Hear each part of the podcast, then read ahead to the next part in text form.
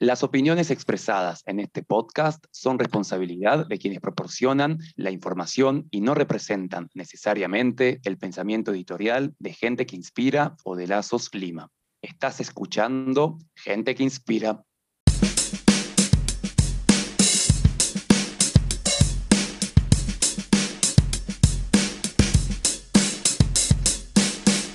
Bienvenidos y bienvenidas a Gente que Inspira, podcast gestionado por los miembros de Lazos Lima. Mi nombre es Tito Strabutsky y me acompaña el día de hoy mi amigo Marda. Hola Marda, ¿cómo estás?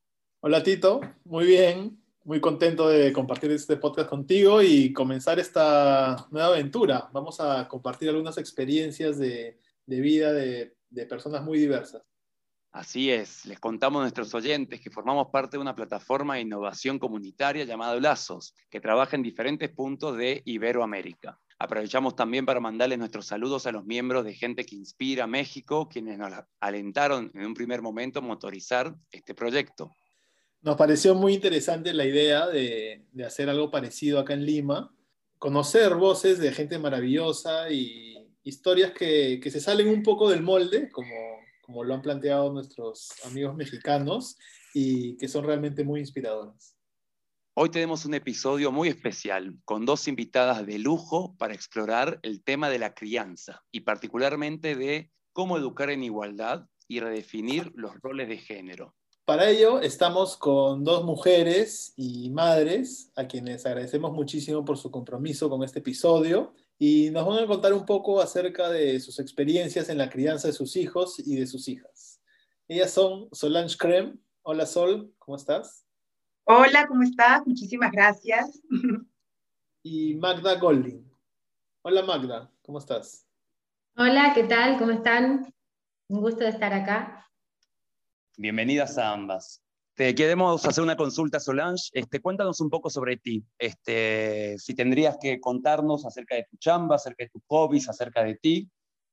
Bueno, yo soy judía, tengo 42 años, eh, soy artista desde que nací eh, y en los últimos años decidí integrar la, salud mental, la, terapia con las artes, que son dos, dos cosas que me apasionan muchísimo. Y digo que soy judía porque me parece que no todos tenemos el lujo de, dedicar, de dedicarnos a, a, a, lo que queremos. Y creo que serlo me ha, ha, potenciado mucho, estas raíces fuertes ha potenciado mucho más mi trabajo, en el sentido de, de, de ritual, de profundidad. Trabajo dictando talleres de terapia a través de las artes, trabajo en una asociación sin fines de lucro, trabajo con jóvenes de zonas vulnerables, y también con todo tipo de instituciones educativas, empresas, digamos, medio grupos. Soy mediadora artística, como, como una persona que media entre las personas, entre, entre la gente, entre la humanidad de las personas y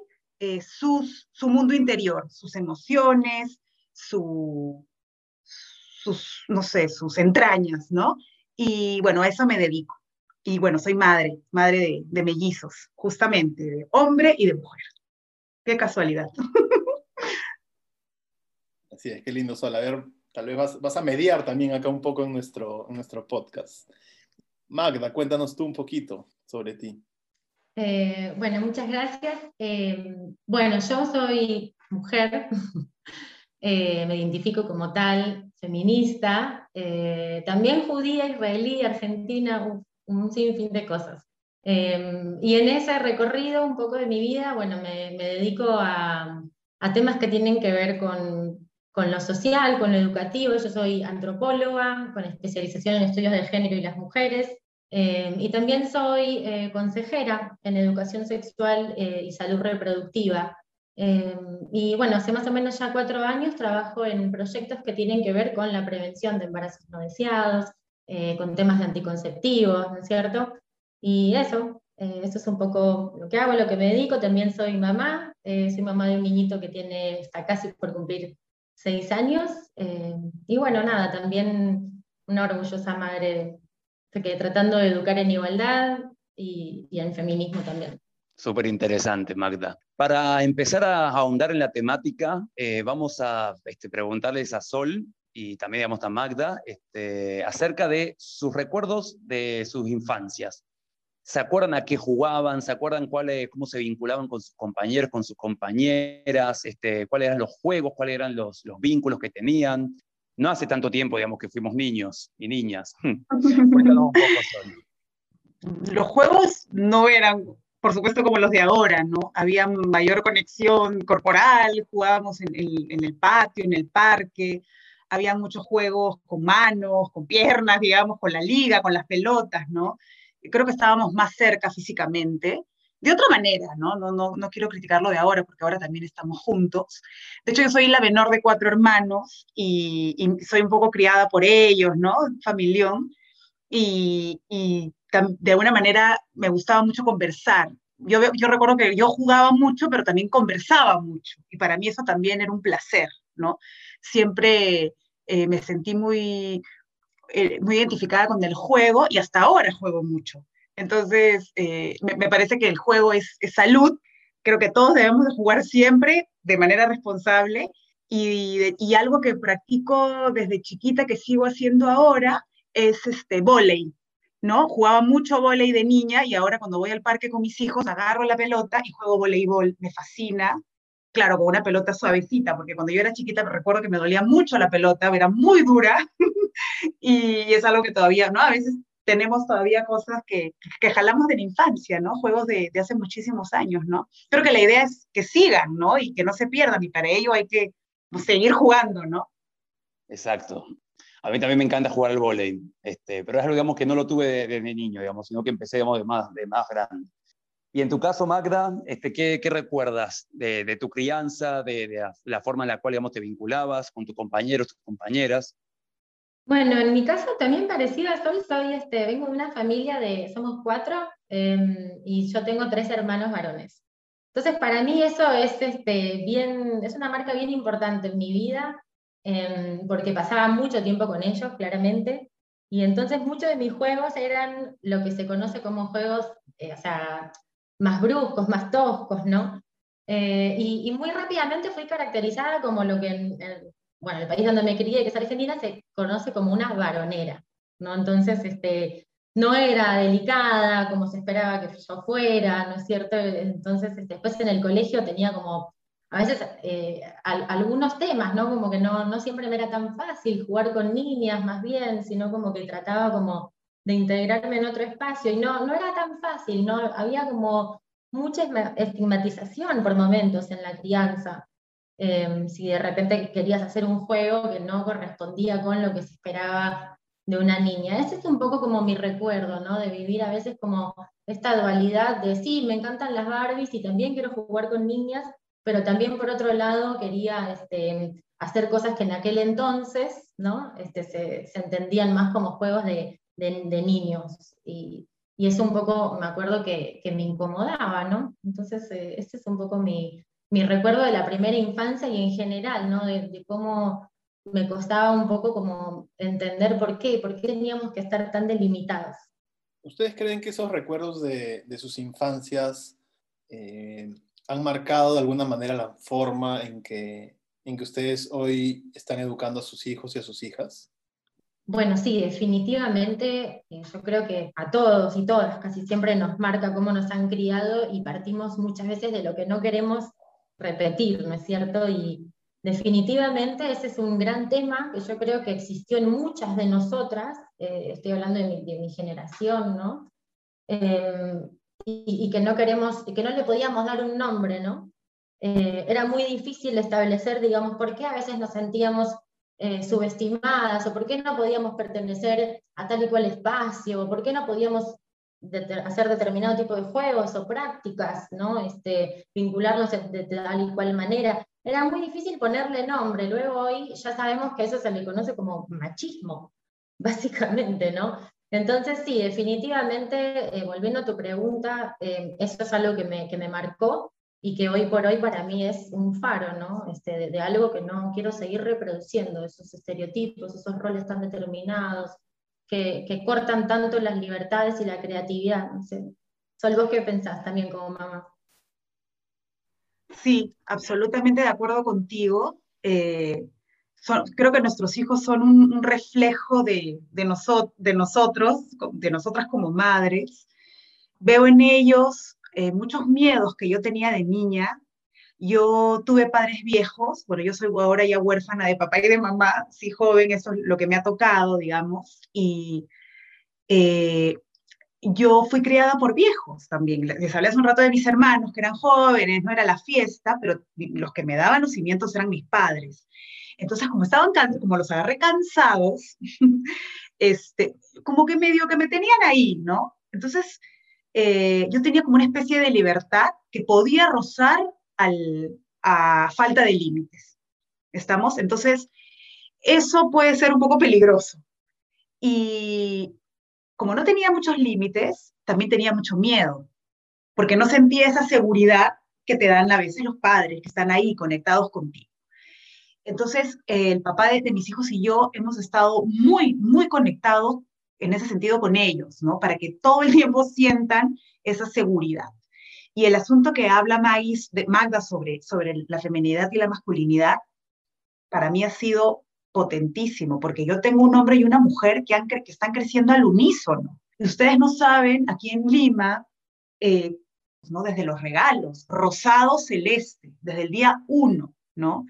Eh, eh, varoncito, mujercita, desde ahí yo no entiendo, hembrita, macho, ¿no? hay unas cosas que yo no puedo comprender ni siquiera cómo, cómo se les puede hablar de esa manera, ¿no? Y, de pronto yo dije, no, naranja, morado, verde, amarillo, ¿no? Hagamos rompamos con los colores. Mis hijos desde chicos han jugado, mi hijo jugó con muñecas y mi hija jugó con carros desde el día uno, con una libertad. Tengo fotos de mi hijo en vestido, de mi hija con barba. Hasta el día de hoy juegan así. Y justamente por ese relajo y por esas ganas de, justamente hablando del juego otra vez, ellos nunca han sentido eso que yo quizás sí hubiera sentido de niña, ¿no? Ese, ese malestar por sentirme diferente, ¿no? De, eh, no sé, como incomprendida. Creo que ahora nosotros como padres jóvenes ya no estamos criados, por lo menos tratamos de no criar a nuestros hijos como, como nos criaron nuestros padres, ¿no?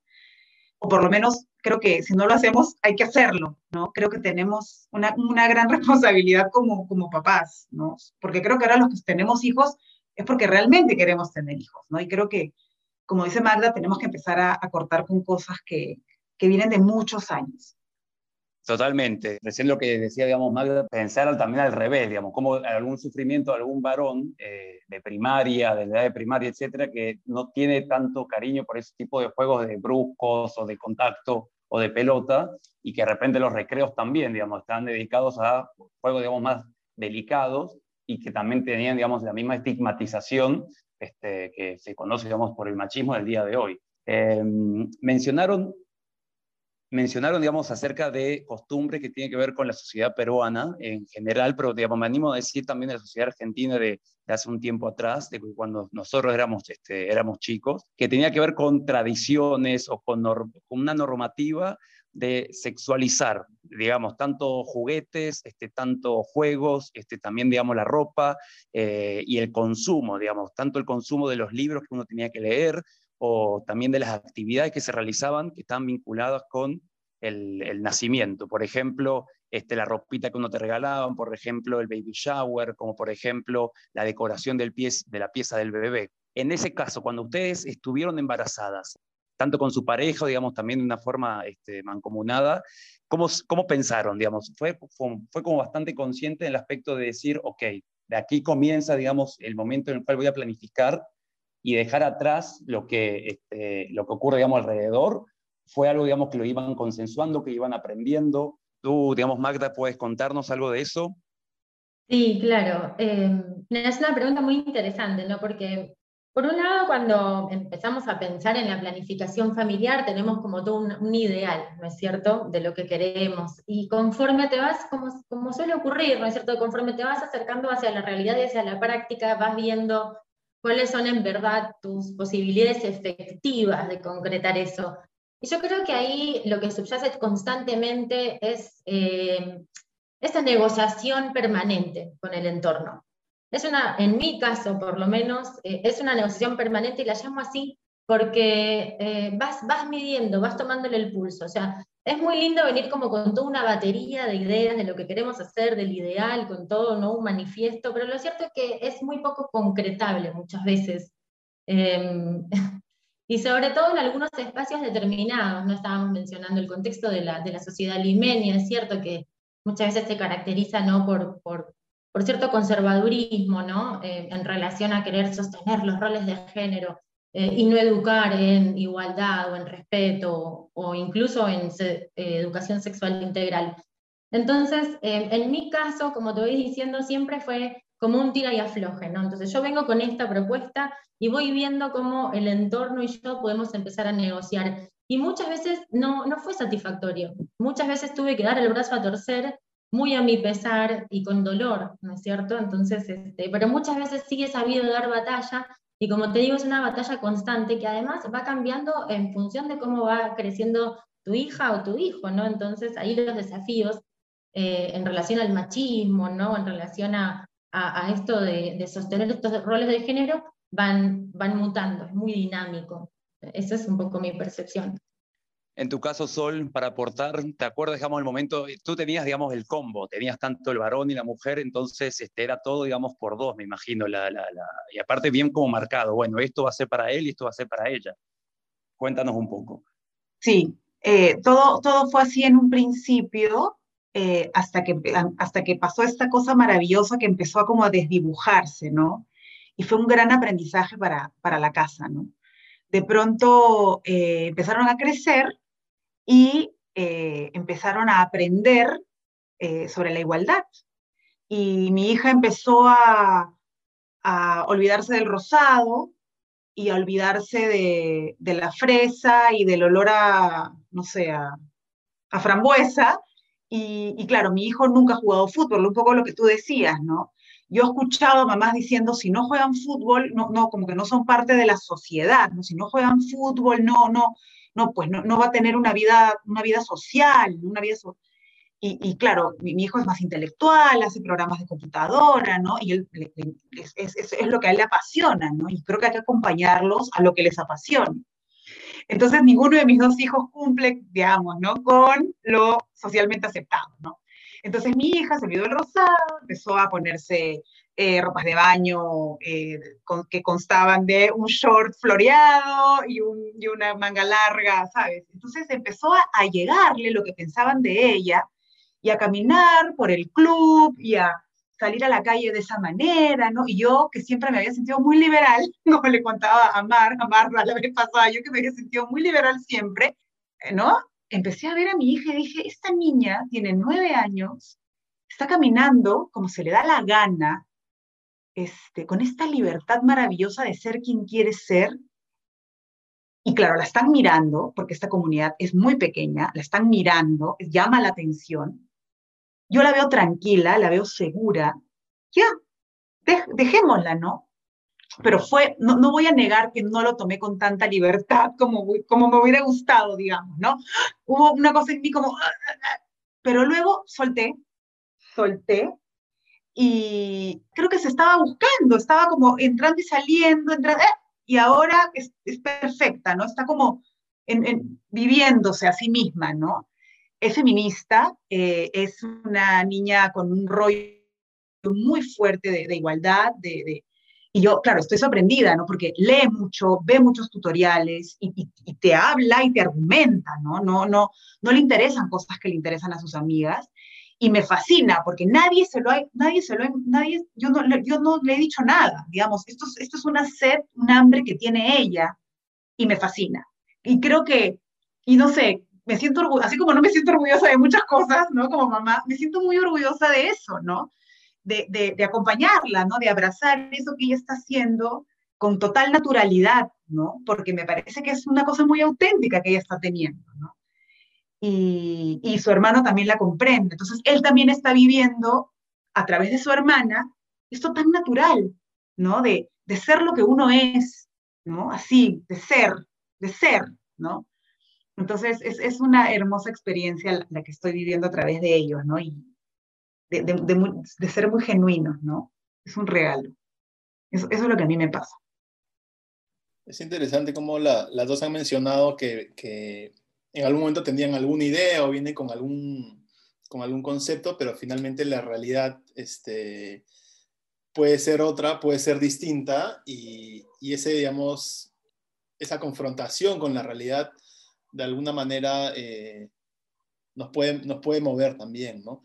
¿Cómo, para, para ahondar un poquito más en eso, ¿no? ¿Cómo, cómo, cómo se sienten en, en, en, general en Lima, en esta, en esta sociedad que efectivamente, como ha dicho Magda, un poco conservadora o bastante, en fin, no, no lo sé.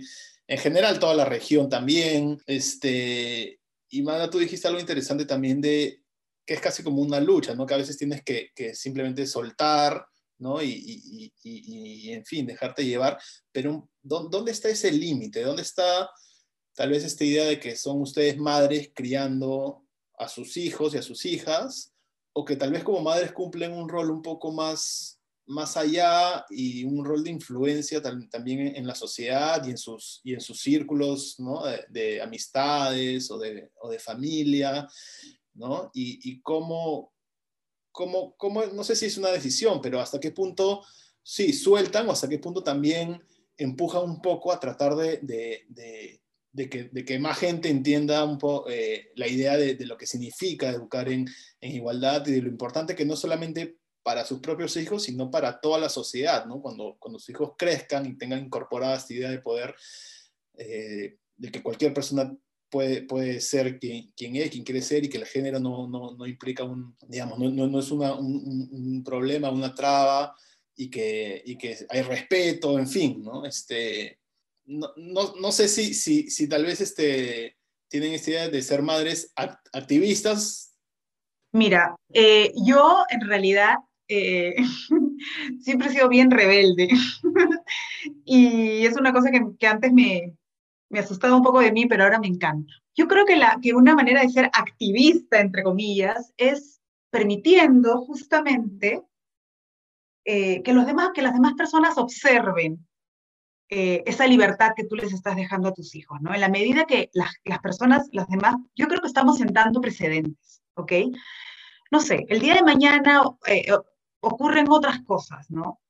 Y, y, uno, va permitiendo que, acompañar esta libertad o cosas como, como este ejemplo que vi, ¿no? De, de, de vestirse diferente, de, de, que no tengas que, que, que ser como, como todos y tal, porque además vivimos en una sociedad donde realmente todos se parecen muchísimo, ¿no? Hay mucho miedo de salir del molde también, ¿no?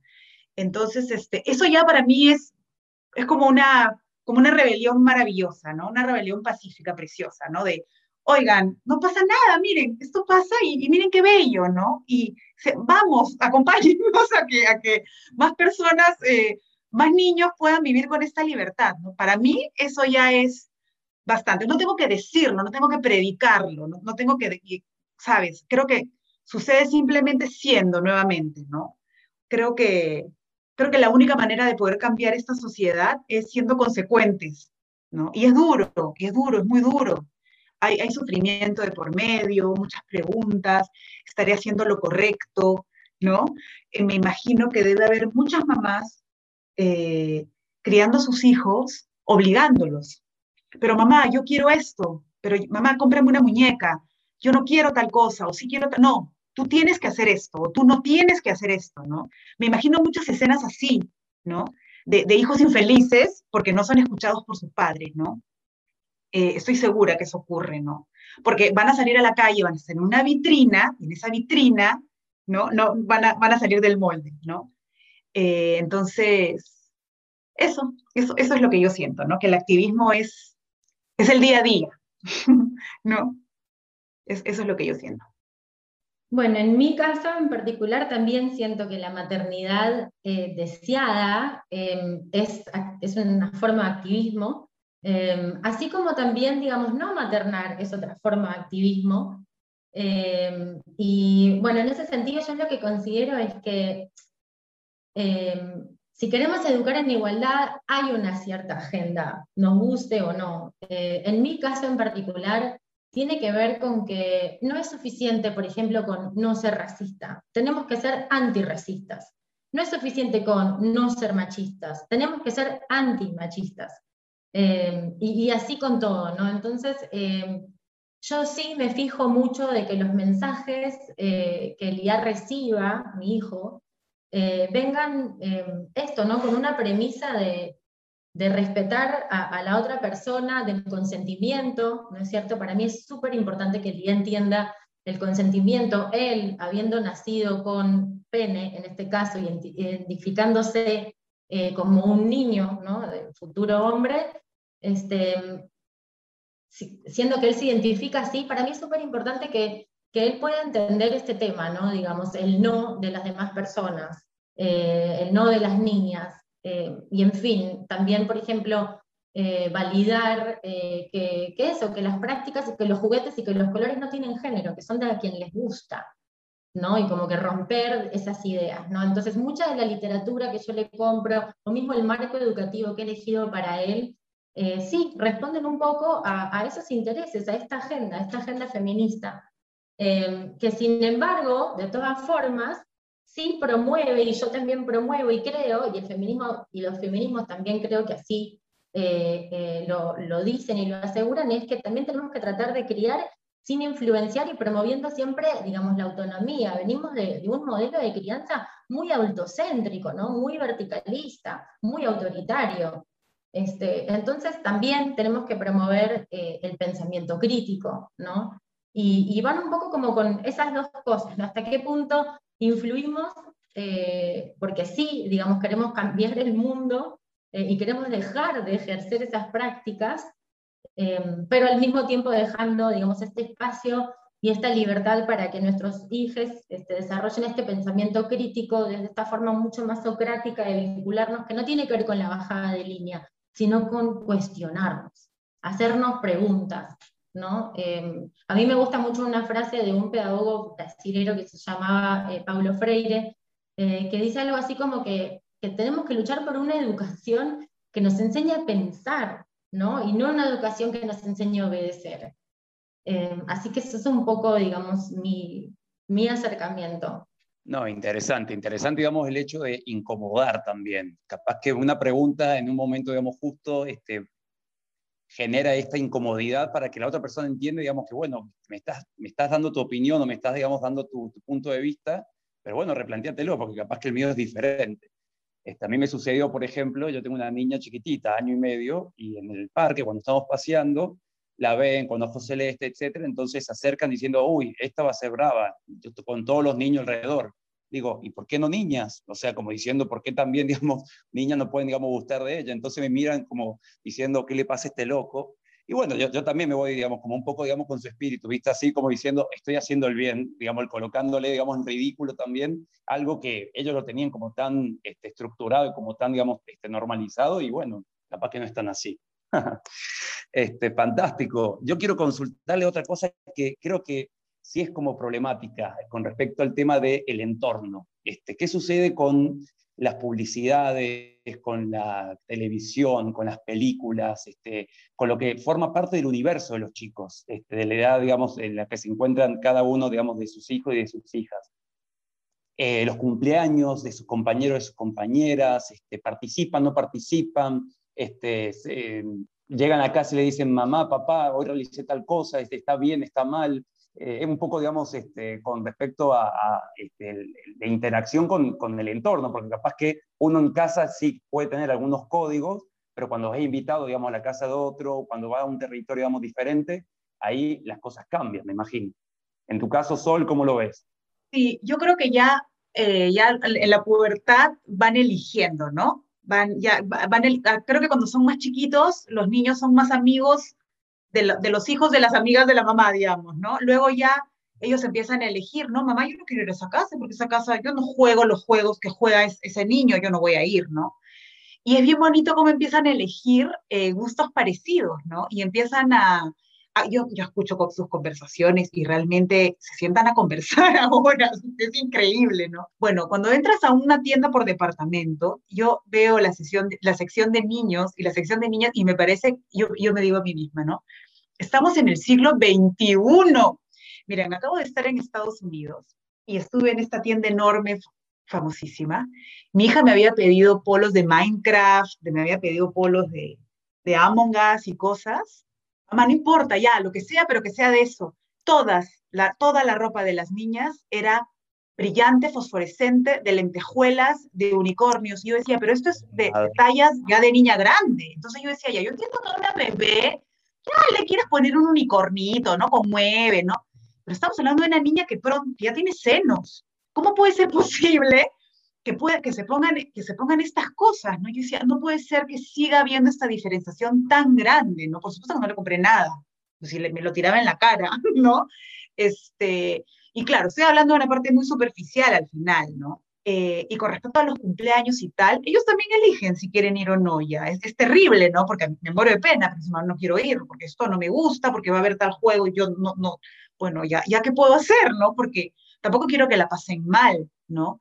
Pero como decía Magna, con respecto al racismo, a la homofobia, ¿no? A todo eso es, es alucinante cómo, cómo, cómo escuchamos tantas cosas, ¿no? Y cómo las repetimos. Eh, y creo que ya debemos de, dejar, ¿no? Eh, somos, como lo decía, ¿no? Somos el reflejo, nuestros hijos son, son nuestro reflejo, ¿no? Y, y eso, entonces hay que, hay que, creo que hay que como que cortar la, la cadena, ¿no? Esta cadena y eso, eso, eso es lo, lo que yo siento. ¿Tú, Magda, te has encontrado capaz que con algún padre, alguna madre, has tenido alguna especie de, este, como tú dices, alguna discusión o algún este, encuentro afortunado en el cual este, has encontrado también aliados en tu, en tu misma lucha? Em, ojalá hubiera más personas aliadas, eh, eso es lo que necesitamos. Em, a mí me pasó un poco lo que, lo que te pasa a vos, ¿no? Como que em, dentro de a veces sentir que está todo tan restringido, ¿no? que los roles están tan determinados, que es todo tan binario, ¿no? niña, niño, azul, eh, rosado, niños por acá, niñas por allá, el juego tosco versus el juego ¿no? este, más, más tranquilo, como ya para no chocarme con esa pared, también lo que hago es mucho enfrentarlo desde el humor, que es esto que, que haces vos, que tiene que ver con incomodar. Con incomodar desde un lugar, digamos, este, eh, amistoso y respetuoso, ¿no? Porque no, no tiene que ver con confrontar ni, ni, de manera violenta, ni de ponerme a discutir, ni, ni yo tampoco voy a un parque y me voy a poner a dar lecciones de sociología, no es mi rol.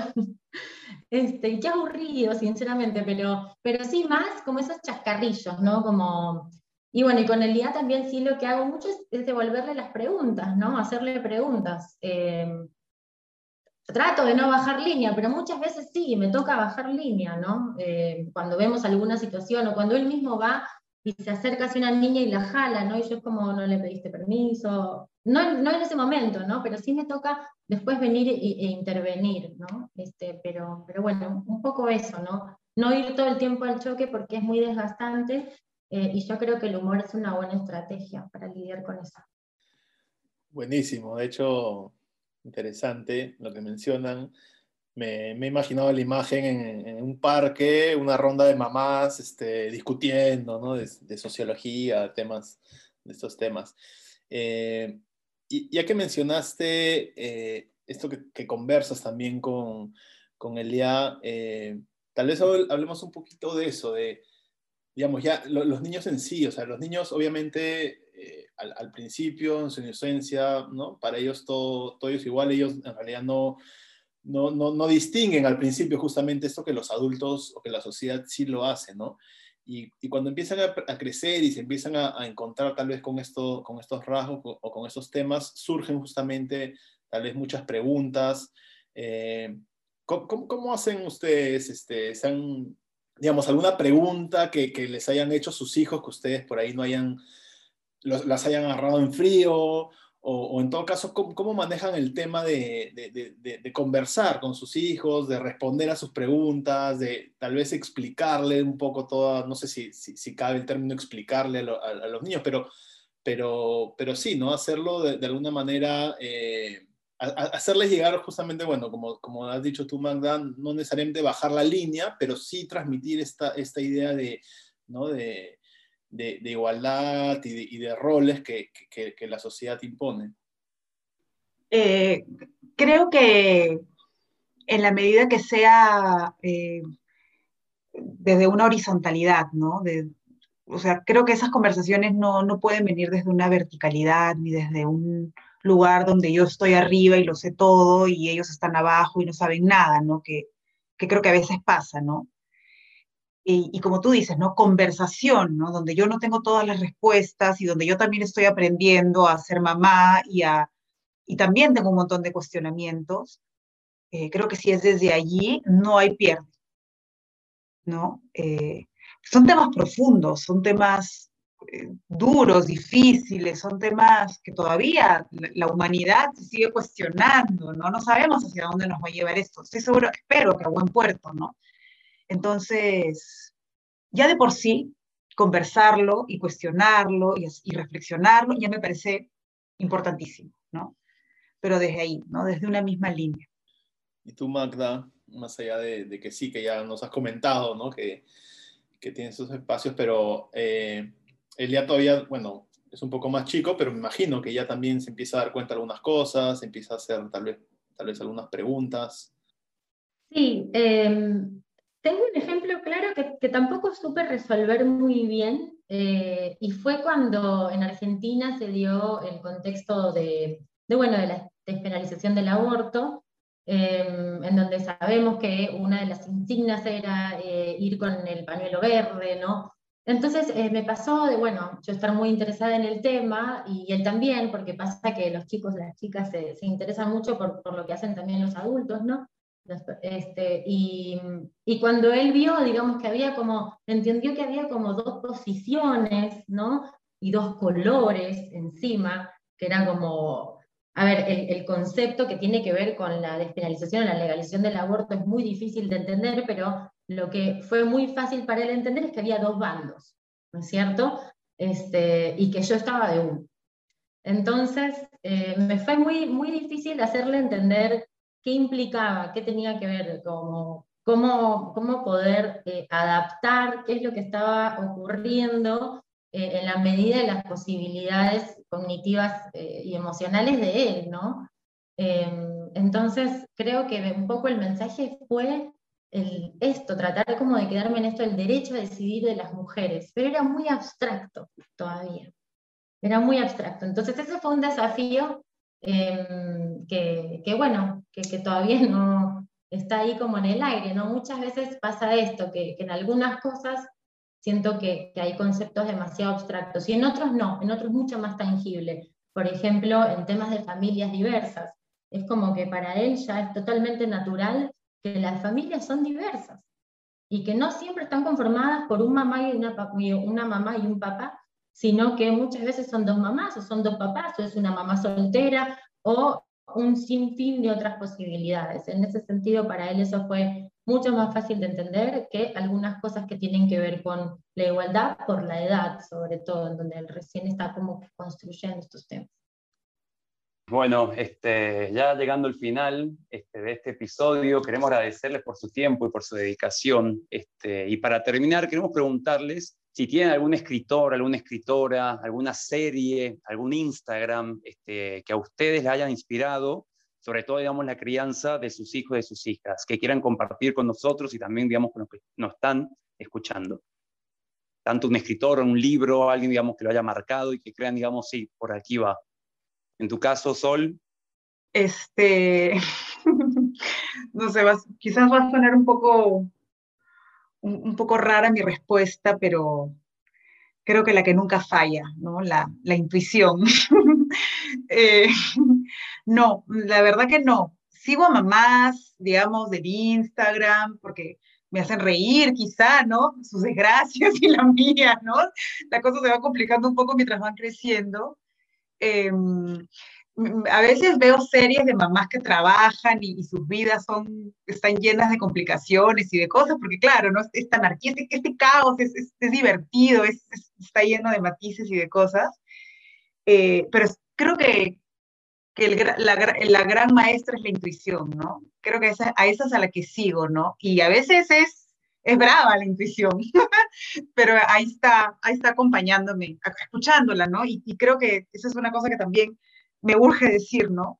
Creo que hay mucho ruido afuera, ¿no? Creo que la gente de nuestro alrededor y en una sociedad como esta se mete mucho, ¿no? La gente, cuando, cuando yo tenía mellizos, cuando me dijeron que iba a tener mellizos y tenía una barriga descomunal, eh, la gente me decía, y, estaba, ¿cuántos meses tienes? ¿no? Yo decía cuatro, y mi barriga parecía de ocho. Cuatro, y le dije, sí, lo que pasa es que voy a tener mellizos. Mellizos, me muero. Qué terrible. No, primero empezaban así, ¿no? Como, ¡ah! Era como, ya, ya te me catapultaban a que, ¡ah! Me era como, un ratito, estoy pasando por el mejor momento de mi vida. ¿Cómo que me muero? Bájale, cuatro líneas, estoy feliz, ¿no? Primero por ahí. Y segundo, se metían un montón a opinar cuando no, nunca en su vida habían tenido mellizos, ¿no? A, a, mí me gustaban mucho las opiniones acerca de los mellizos, pero de pronto consejos de gente que no tenía mucha idea, ¿no? Eso pasa un montón. Entonces, ya para terminar, creo que hay mucho ruido afuera, mucha bulla. Creo que hay que apagar un poco la televisión de afuera y escucharse uno mismo, ¿no? Creo que ahí está. Ese ese ese ahí está el maestro, la maestra y el maestro, pienso yo. Y muchas gracias por, por la oportunidad de estar aquí. Me, me ha encantado compartir este, mis, mis, infidelidades conmigo misma, haber dicho cosas que no pensé que iba a decir, mis curiosidades y bueno, espero que, que, los que nos escuchen les sirva de algo eh, a estas dos mujeres valientes que tratan de hacer lo que pueden todos los días. Gracias, Sol. En tu caso, Magda, ¿alguien que quieras compartir, que quieras, digamos, tipo, recomendar?